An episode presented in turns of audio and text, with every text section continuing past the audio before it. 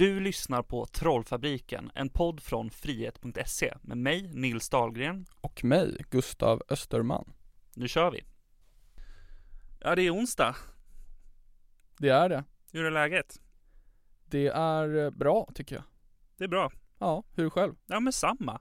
Varken så mycket bättre eller sämre Nej. än bra. Och det är ändå helt okej. Inga demonstranter. Nej, det är så jävla gött alltså. Men också lite tråkigt. För det var kul att det hände någonting. Men eh, idag i alla fall så hade jag tänkt att vi ska prata om eh, arbetskraftsinvandring och sen så också lite om Sverigedemokraterna. Och där har ju du skrivit en liten lista, Gustav. Ja, exakt. Och den kan man som alltid läsa på frihet.se. Och den här listan handlar ju då om alla gånger, eller alla gånger, men några större gånger som Sverigedemokraterna har svängt kappan efter vinden kan man väl säga. Och det brukar ju diskuteras att partier svänger kappan efter vinden och jag tycker ibland att det är bra att partier kan göra det. Alltså det är i grunden bra att partier ändrar uppfattning. Men när partier ändrar uppfattning i så här stora frågor, så här inkonsekvent, då får man nog fundera på vad det här partiet faktiskt grundar sig för, för ideologi.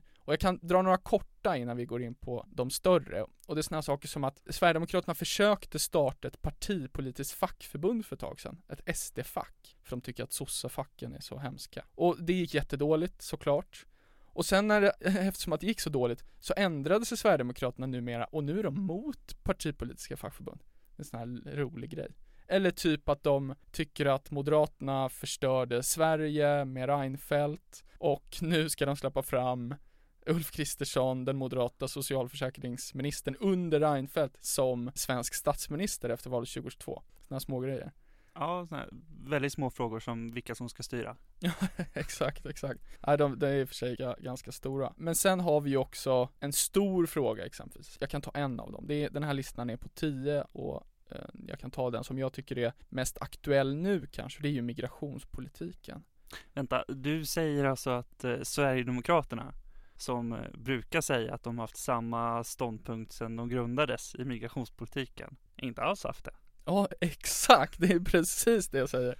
Sverigedemokraterna, ja, det är en, en chock att Sverigedemokraterna har vänt kappan efter vinden även i denna fråga av alla frågor. Och då kan man ju gå tillbaks till historien lite. För alla vet ju att Sverigedemokraterna länge har varit jättekritiska till migration. Eh, De är kritiska till invandring. Men varför de är kritiska till invandring, det är alltid lite oklart. Ofta brukar de hävda kulturargumentet. Och om man går in till exempel i deras gamla partiprogram, då står det att eh, den västerländska kulturen hotas av, vilka då? Ukraina! Nej! Jo! Den ukrainska kulturen hotar den västerländska kulturen och ukrainare ska absolut inte komma till Sverige för det är dåligt. Och sen har de ju som alla vet skrivit på sin hemsida att Sverige är fullt, det har de, Och det stod väl där senast i januari eh, Ja. i år. det är, bara, det är säkert bara någon månad sedan de ändrade det, om ens det. Sverige är helt fullt och de har ju länge varit, de, Jimmie Åkesson var nere i, i Grekland, där gränsen Turkiet-Grekland och delade ut flygblad där det stod att Sverige är fullt, kom absolut inte hit. Och sen Q, Ryssland invaderar Ukraina och helt plötsligt så är det Åkesson som står där och bara öppnar era hjärtan. och då, då, då undrar man faktiskt, vad har hänt med Sverigedemokraterna egentligen? Ja, det är verkligen konstig tid vi lever i. Och att de ändå får komma undan med detta. Jag vill minnas att de också så här svängt lite innan också. Att när de kom in i riksdagen till exempel så brukar de säga att eh, vi vill begränsa invandringen med 90% till Sverige. Sen så blev det ju typ de facto som de sa efter att man skruvade åt 2015. Och då ville de inte längre minska invandringen med 90%. Då ville de stoppa invandringen. Ja, precis. Men nu är det helt andra. Ja, nu är det helt andra. Nu är det ju helt öppna gränser. Helt och hållet. Och de har ju tillsammans med alla andra partier röstat för här. Så det som är lite roligt är att Sverigedemokraterna agerar som de ansåg att alla andra, nu har ju alla partier röstat för det här att, att vi ska ha öppna gränser för Ukraina. Jag tycker det är ett bra beslut. Men det är ju roligt att Sverigedemokraterna som alltid ansett att de andra partierna har totalt havererat i migrationspolitiken på grund av att de till exempelvis drar den här typen av politik nu själva står där som 2015 och öppnar gränsen. Ja, det är verkligen verkligen knäppt. Ja det är en sväng utan dess like, det är nog den största svängen Sverigedemokraterna har gjort. Och då har, man inte, då har vi inte ens nämnt att de har svängt i EU-frågan, NATO-frågan, de har svängt i välfärdsfrågor, de har svängt i ekonomisk politik. Sverigedemokraterna svänger. Men jag tycker, alltså just migrationen är intressant. Eh, vi pratade ju i den här podden för ja, inte så länge sedan om, om Sveriges mottagningskapacitet eh, kopplat till det. Oftast så här, när jag försöker tänka eh, kring Sveriges migrationspolitik och vad som är rimligt så brukar min utgångspunkt vara först, eh, vi har ett solidariskt ansvar. Två, det finns också begränsningar utifrån, eh, ja men så här, hur väl vi har integrerat folk i eh, samhället är väl den andra aspekten som, eh, som jag brukar tänka på. Och det Sverigedemokraterna visar nu, när de går från att Sverige är fullt till att vi kan ta emot hur många som helst, eh, det gör en ju lite misstänksam va? Vad det egentligen handlar om. Ja, jag tycker att man bör vara väldigt misstänksam för vad är det egentligen det handlar om? Ena dagen så säger de att ukrainsk kultur är ett hot mot Sverige. Andra dagen säger de att de är jättelika oss i Sverige och att vi kan ta emot hur många som helst. Sen säger de ju i och för sig att ukrainarna ska ju inte stanna här utan de ska ju sen åka hem. Och då kan jag också tycka att om de är så lika då kan de väl lika gärna stanna. Alltså det är mycket inkonsekvens tycker jag i deras sätt att försöka förklara varför tycker de att det helt plötsligt är okej? Där tycker jag inte Jimmie Åkesson och Sverigedemokraterna har lyckats förklara det Men överhuvudtaget. det känns ju inte stabilt att eh, tredje största partiet är lite som en, som en vindsnurra som, som Exakt. ändrar sig lite vart det blåser. Nej, jag håller med. Så jag tycker att eh, ni kan gå in och läsa eh, hela texten fri, eh, på frihet.se och se vilka mer frågor som Sverigedemokraterna svängt i och eh, håll koll på hur de uttrycker sig i migrationsfrågan för det är intressant och det känns som att om de inte har en stabil linje i migrationsfrågan då är Sverigedemokraterna helt Det finns ingen anledning till Sverigedemokraternas existens. Det finns inget man kan lita på. Nej. Jag har, innan vi lämnar så måste jag bara ta min favorit eh, exempel på, på Sverigedemokraternas eh, snurrningar och det är ju Per Albin Hansson, socialdemokratisk partiledare och statsminister på 30 och 40-talet, som för några år sedan när Jimmy Åkesson fick frågan vad är era ideologiska förebild? Men då brukade han svara, ja men vi är egentligen som sossarna förr. Jag tycker om Per Albin Hansson och eh, folkhemstanken. Han skrev också ett hittepå förord av Per Albin Hansson i sin eh, självbiografi, eh, Jimmy Åkesson, för inte så, inte så många år sedan. Sen då, skruva fram några år och eh, Sverigedemokraterna släpper en film med narrativet Socialdemokraterna är nazister. Och då ska de bevisa att Socialdemokraterna är nazister. Och vem är det de pekar på? Jo, de pekar på Per Albin Hansson. Som de bara så här, något år innan sagt, det är vår ideologiska förebild. Ja, det är eh, faktiskt ganska humoristiskt. Men det kanske är deras förebild och den här filmen som handlar om att Socialdemokraterna är nazister, det är egentligen deras förebild till politik. Så det var ingen propagandafilm mot Socialdemokraterna egentligen, utan det här var en propagandafilm för vad Sverigedemokraterna ska bli. Exakt, det var en propagandafilm för att visa att Socialdemokraterna har svikit sina ideal. Exakt. Så ja, nej, det, jag håller med, det är ett bra hyckleri från Sverigedemokraterna. Men ja, nu har vi pratat om det och eh, igen, gå in och läs den texten. Men eh, då byter vi ämne. Ja, och så hör man den här trumvirveln som går när vi kommer in på arbetskraftsinvandring. Och jag tänkte börja med att ställa dig en fråga. Hur mycket tror du man behöver tjäna för att kunna komma till Sverige och jobba?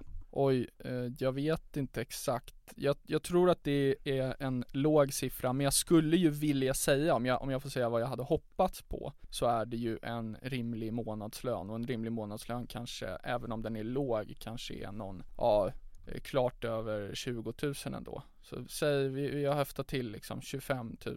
Nej. Om du tar 25 000 och så delar du det på två, då är vi nära. 13 000. Det är eh, lågt. Det är jävligt lågt och då får man ju också tänka på att det är, det är skatt på det också. Och varför jag tänkte ta upp detta och prata om är för att jag tycker det är en fråga vi pratar alldeles för lite om. Att det är på tok för enkelt för arbetsgivare att eh, ta hit utländsk arbetskraft som jobbar för skitlöner och till stor del utför arbete som kräver ganska låg kompetens, alltså arbete som man ganska lätt skulle kunna få arbetssökande i Sverige eh, att ha. Och det är ett problem. anledningen till att företag gör så, det är inte så himla konstigt. Det handlar ju om att de vill skära ner på kostnader och göra det så billigt som möjligt. Men detta leder ju till ganska många konsekvenser. Kanske den mest uppenbara att man pressar ner lönerna på hela arbetsmarknaden, särskilt då för... Eh, nej men det största problemet det är ju att man pressar ner lönerna på hela arbetsmarknaden och särskilt för jobb med lägre inkomster som det redan är. Och det här systemet brukar kallas det mest liberala systemet i hela, hela världen egentligen. Och vi har haft det egentligen sedan eh, alliansregeringen. Det är mycket som är eh, mycket dumt i Sverige som härstammar från den. Sverigedemokraterna kanske, på tal om då våra andra, kanske ändå hade lite rätt när de tycker att moderatregeringen under Reinfeldt eh, gjorde ganska mycket dåliga saker. Men då, om det är någon sverigedemokrat som lyssnar så kan man väl ändå säga att jag tror inte att det hjälper att släppa fram Ulf Kristersson till statsminister. Jag tror inte det gör det bättre. Men ja, det låter ju inte alls eh, bra. Särskilt inte om, om det pressar ner löner på redan, vad ska man säga, utsatta grupper, låglönegrupper helt enkelt. Nej men och det, det är egentligen betydligt mer bisarrt i verkligheten också. För att utöver att så här, kraven är ganska låga så är det ganska lätt att fuska i systemet. Och där har vi exempel på arbetsgivare som, som säger till folk kom hit och jobba och så kommer de hit och jobbar och när de kommer hit så säger arbetsgivarna du måste också betala för att eh, du är här. Jaha, det är lite så Qatar-feeling. Ja. De tar ens pass typ och eh, kräver att man eh, bor i deras lägenhet och betalar hyra. Ja men näst, nästintill. Eh, och verkligen så här, typ får gratis arbetskraft. Och det här är ju svårt, eh, för man tänker ju att det här borde vara lätt att uppmärksamma, de som håller på med sånt, de borde inte få göra det och nej men så ser lagen ut. Men problemet är ju att om du kommer som arbetskraftsinvandrare och vet att okej, okay, just nu så går det kanske inte riktigt rätt till för mig. Om man då går och kallar för myndigheterna och säger Hallå, min arbetsgivare behandlar mig piss och följer inte någon form av eh, lagar eller regler. Då finns ju risken att eh, man själv blir hemskickad. Just det ja, mm, verkligen. Och det kanske man inte riktigt eh, vill. Men detta leder ju återigen till att hålla nere löner på svensk arbetsmarknad. För att som sagt, i princip alla jobb som en arbetskraftsinvandrare till låglönejobb tar skulle en svensk arbetslös kunna ta istället. Klart att det finns undantag. Det finns ju ingenjörer som kommer hit. Det finns eh, IT-tekniker, det finns läkare, alltså inom bristyrken. Och det är ju en sak, men det är ju inte så enbart så systemet utnyttjas. Nej, just det. Jag kan tänka mig, nu vet inte jag det här, så det här är lite gissningar. Men jag kan ju tänka mig att det kommer ganska mycket människor, kanske i restaurangbransch och den här, vad ska man säga, enklare service-yrkesdelen. Man läste ju för inte så länge sedan om, jag tror att det var sådana här nagelsalonger som hade extremt hemska arbetstillfällen och eh, även vissa indiska restauranger tror jag det var som dagens ETC visade hade hemska arbetsvillkor just på grund av det där. Ja men det är, det är mycket knäppt. Det allra vanligaste yrket som folk kommer hit och eh, jobbar i varje år, kan du gissa vad det är? Uh, oh, ja, bygg, byggsektorn kanske? Nej, det är bärplockare. Ja, ja, det har man ju hört talas om. Och där går, det går lite under andra regelverk än, än andra jobb. Men när jag tänker bärplockare så tänker jag eh, perfekt sommarjobb för en 15-16-åring. Första steget in på arbetsmarknaden. Men nej, då är det mycket mer effektivt att eh, ta in thailändare som gör det för pisslöner och under ganska kassa arbetsvillkor. Är det då säsongsarbete och så bor de i Sverige ett tag och sen åker de? Ja, det är ju över sommaren och sen är det klart. Ja, ja okej. Vet du ungefär vad lönen på det är? Uff, det har jag faktiskt inte på rak arm, men om man tänker att eh, den ligger nog inte så mycket över 13 000. Det, nej, nej. det är en gissning. Och det som, det som är väl att för de människorna är ju det fantastiskt bra löner. Men eh, samtidigt så riskerar det ju verkligen att förstöra hela samhällsapparaten på grund av att det pressar ner lönerna. Ja, mm. både och alltså. Det är lite som jag var inne på tidigare. Det svåra är ju att man kanske åker hit med förväntning om att få bättre lön och få bättre villkor än vad man sen får på plats. Och när man väl är här så är det väldigt svårt att eh, klaga. Ja, just det. För att inkluderat i den där 13 000 så kanske det är då att du blir tvingad att betala hyra som är alldeles för hög. Du kanske måste köpa mat från din chef. Så i slutändan så kanske du inte får ut de där pengarna ändå. Du kanske bara får ut efter hyra och sådana saker liksom 3 000 i månaden. Ja men exakt. Och det här när man tänker migration så tror jag många tänker att eh, partiet till vänster, de är för eh, stor migration. Partiet till höger är emot stor migration. Sen, alltså bara det resonemanget i sig är ju egentligen ganska osant om man kollar på de facto de svenska partierna drivit för politik. Men just när det kommer till arbetskraftsinvandring så är det framförallt Socialdemokraterna och Vänsterpartiet som driver på för hårdare lagstiftning, hårdare krav för att få eh, ta hit eh, utländsk arbetskraft, men också hårdare regleringar. Medan högerpartierna, ofta med Moderaterna i spetsen, som har luckrat upp systemet och sett till så att egentligen handlar det om att företagen ska kunna få så billig arbetskraft som möjligt. Och det, ja. Ja, nej det är inte så bra. Ja, precis. De går företagens ärende, för företagen vill ha billig arbetskraft för då kan de tjäna mer pengar. Ja, exakt. Nej, det är inte bra. Men har du några tips på vad man borde göra för att komma åt det här? Är det bara helt enkelt att höja minimilönen? Eller man ska alltså minimilön, alltså den lönen som krävs för att man ska få komma hit? Eller finns Nej, det bättre saker? Alltså jag tycker att eh, man ska ge facken större möjligheter att påverka om en bransch får ta emot eh, arbetskraftsinvandrare eller inte. Och där ska liksom det vägledande vara, är det ett bristyrke? Är det inte ett bristyrke så tycker jag det är helt obefogat att ta in utländsk arbetskraft. Är det det, jo men då kan det ju faktiskt finnas behov att det kommer folk hit eh, och gör arbete som annars inte hade blivit eh, gjort. Och sen tycker jag också att det är rimligt att eh, kravet ska vara kollektivavtal för utländsk arbetskraft. Och så ser det ju inte ut idag, helt enkelt. Men sen så här rent allmänt eh, så handlar det ju också någonstans om facklig organisering. Om man tar eh, typ att det kommer städare, det kommer folk till eh, restaurangbranschen. Ett sätt att motverka det, det är ju starka fack som faktiskt har möjligheten att att eh, stå upp för sig själva och se till att företag inte dumpar löner. Och då krävs det egentligen att man går med i facket. Ja, jag håller med. Men eh, kommentera gärna vad ni tyckte om det här avsnittet. Eh, skriv till oss om ni tycker att vi borde prata om något särskilt nästa vecka. Annars så hörs vi då. Ha det, det gött. Ha det gött. Hej. Hej.